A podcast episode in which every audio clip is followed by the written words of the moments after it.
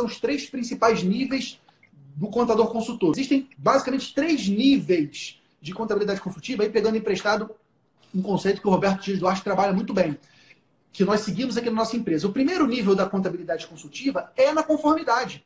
Você pode e deve ser um contador consultor da área trabalhista, da área tributária, da área contábil, porque a parte da conformidade ela tem muitas oportunidades e ameaças nos seus clientes. E muitos empresários não sabem aproveitar essas oportunidades e ameaças. Então, o consultor ele vem lá para desenhar, para modelar o caminho das pedras para o empresário aproveitar essas oportunidades.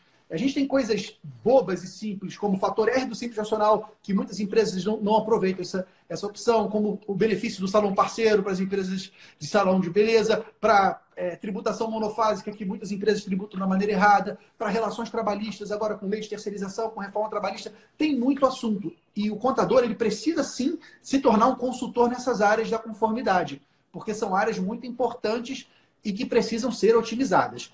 O segundo nível da contabilidade consultiva para a gente, que a gente trata aqui na nossa empresa, é da gestão financeira.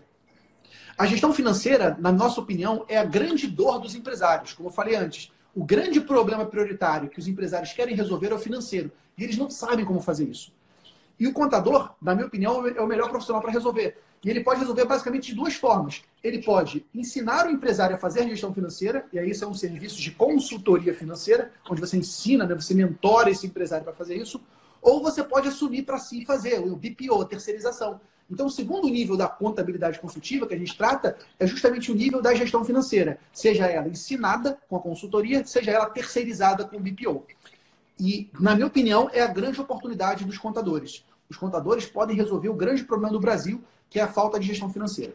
O terceiro nível da contabilidade consultiva é o nível estratégico. É o nível em que você consegue ajudar o empresário a antecipar o futuro, a tomar decisões para o negócio dele prosperar. Então, decisões de investimento, de financiamento, decisões de estratégias competitivas, decisões em relação ao produto. Esse já é um nível mais profundo de consultoria, em que requer um contador muito é, próximo do cliente, né? Você vê muito essa figura no, nas empresas que têm controladoria interna, né? Que o contador faz parte do board de gestão ou que o contador faz parte do conselho de administração. É uma visão que já existe nas grandes organizações, mas que eu acredito que a gente pode levar isso para o pequeno negócio. No momento que o contador apresenta para o empresário oportunidades e ameaças da parte estratégica da empresa, né? Como ele vai fazer o negócio dele crescer, é, se ele vai tomar uma linha de financiamento, se ele vai usar o capital próprio, se ele vai é, construir uma nova unidade, ou se ele vai investir na unidade atual, enfim, ajudar o empresário na tomada de decisão. Então, na minha opinião, Bruno, esses são os três principais níveis do contador consultor. O contador da conformidade, que ele tem que ser consultor da conformidade, o contador da gestão financeira e o contador da gestão estratégica da empresa.